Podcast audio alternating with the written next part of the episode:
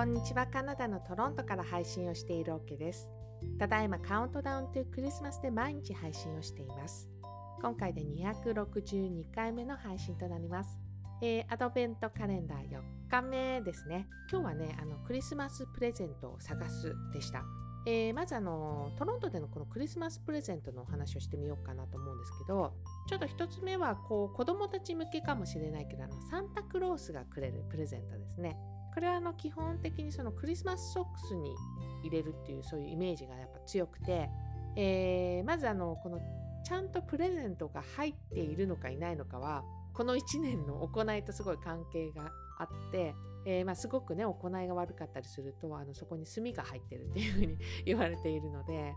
で、まあ、ちょっと現実的なお話をしちゃうと、えー、ソックスの中にはえー、まあ、それに入りそうなものっていうと、まあ、ちょっとしたお菓子であるとか、えー、まあ、実用的な可愛い歯磨き粉とか歯ブラシとかこの辺人気あると思うんですけどあと年齢によってはあのコスメを入れたりとかあと文房具とかかなああいうのもあると思うのね、えー、まあ、そういう細々したものをいろいろこういっぱい詰め込んであるイメージがとても強いと思います。で、まあ、この細々したものをまとめてあのストッキングスタッファーズというふうに呼んだりするんですけどこの時期になるとお店のその一角にですねそのストッキングスタッファーズのあのコーナーとかができてるんですよ。そうだからなんか3個で10ドルとかさそういう感じでちっちゃいものをいっぱい売ってるところがあって実は私あの以前ですねキッズストアをやっていたことがあるのでで24日そう前日ですよねクリスマスの前の日。あの要するにソックスがあのスカスカでやばいと多分メインのプレゼントはちゃんと買ってるんだけどもあのソックスまでやっぱこの時期ってすごいプレゼントをたくさん買うから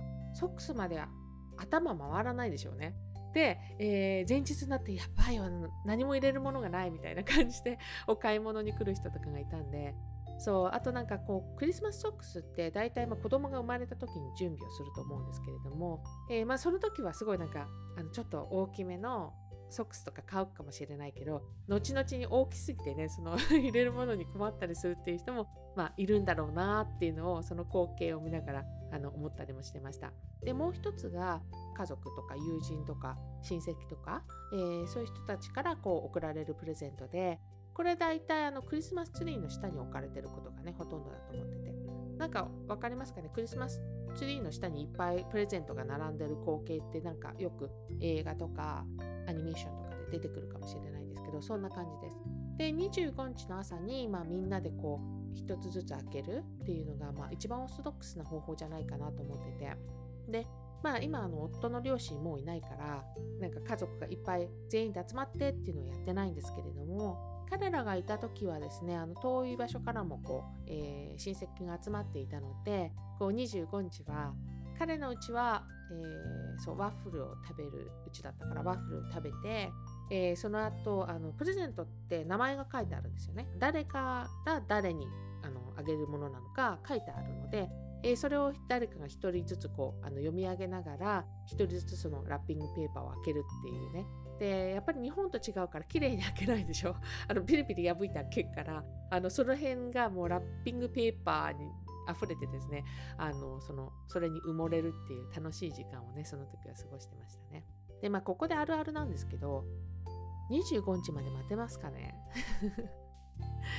ねえなんか子供たちとしてみれば目の前にその自分の名前が書いたプレゼントとかが置いてあるわけですよね。それ開けたくなりますよね。なんか夫もあのお姉さんとかがいるのでなんか子供の頃はねその両親が見ていない時にそーっと行って自分のそのプレゼントを、まあ、開けないけどあの箱振ってみたりとかねあのしてたっていうのを話聞いたことあるからまあそれ聞いてすごい気持ちわかるなと思ったのね。皆さんのお家どうですかね？なんか大人でもねそこに自分のプレゼントあったら開けたくなるじゃない？ねなんか気持ちわかりますよね。でまあ今日のアドベントカレンダーの本題今からね やるんですけどえー、まあ、クリスマスプレゼントを探そうでまずあの我が家の犬うちにあのグラという犬がいるんですが、まあ、彼のプレゼントを探しました。トールティールスというあの会社の音が出るおもちゃをねすごい彼は大好きで今日のま冒頭に載せているのが今のところ一番可能性が高いやつです。彼はあのー、この音が出る系のおもちゃがむちゃくちゃ大好きで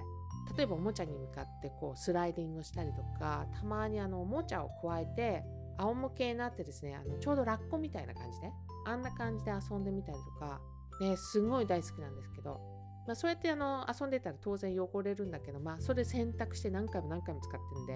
はっきり言って彼の場合はおもちゃは使い倒してるなっていうふうにはすごく思いますね。で夫からはねあのランニングのグローブとかランニング用品のリクエストをもらっているので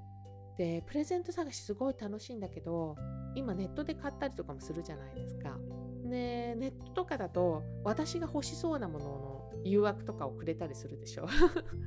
だからなんかそうそういう誘惑も多いからあの余計なもの買わないようにしなきゃなみたいなそんな気持ちでですねなんか気を引き締めてプレゼント探ししましたね。まあ、あの誰かにこう買うっていうんでなくてもこの時期だったら自分へのプレゼントとかももちろんありだと思うんで、えー、なんかプレゼント探しという名のショッピングに出かけてみるのもこの時期らしい、えー、ことの一つかななんていうふうに、えー、思いました、えー、262回目の配信はアドベントカレンダー4日目クリスマスプレゼントを探そうだったのでここトロントでのクリスマスプレゼントのお話をしつつですねプレゼントの候補を探してみたよというこんなお話をさせていただきました。最後まで聞いていただきどうもありがとうございます。また明日の配信でお会いしましょう。カナダ・トロントから。OK でした。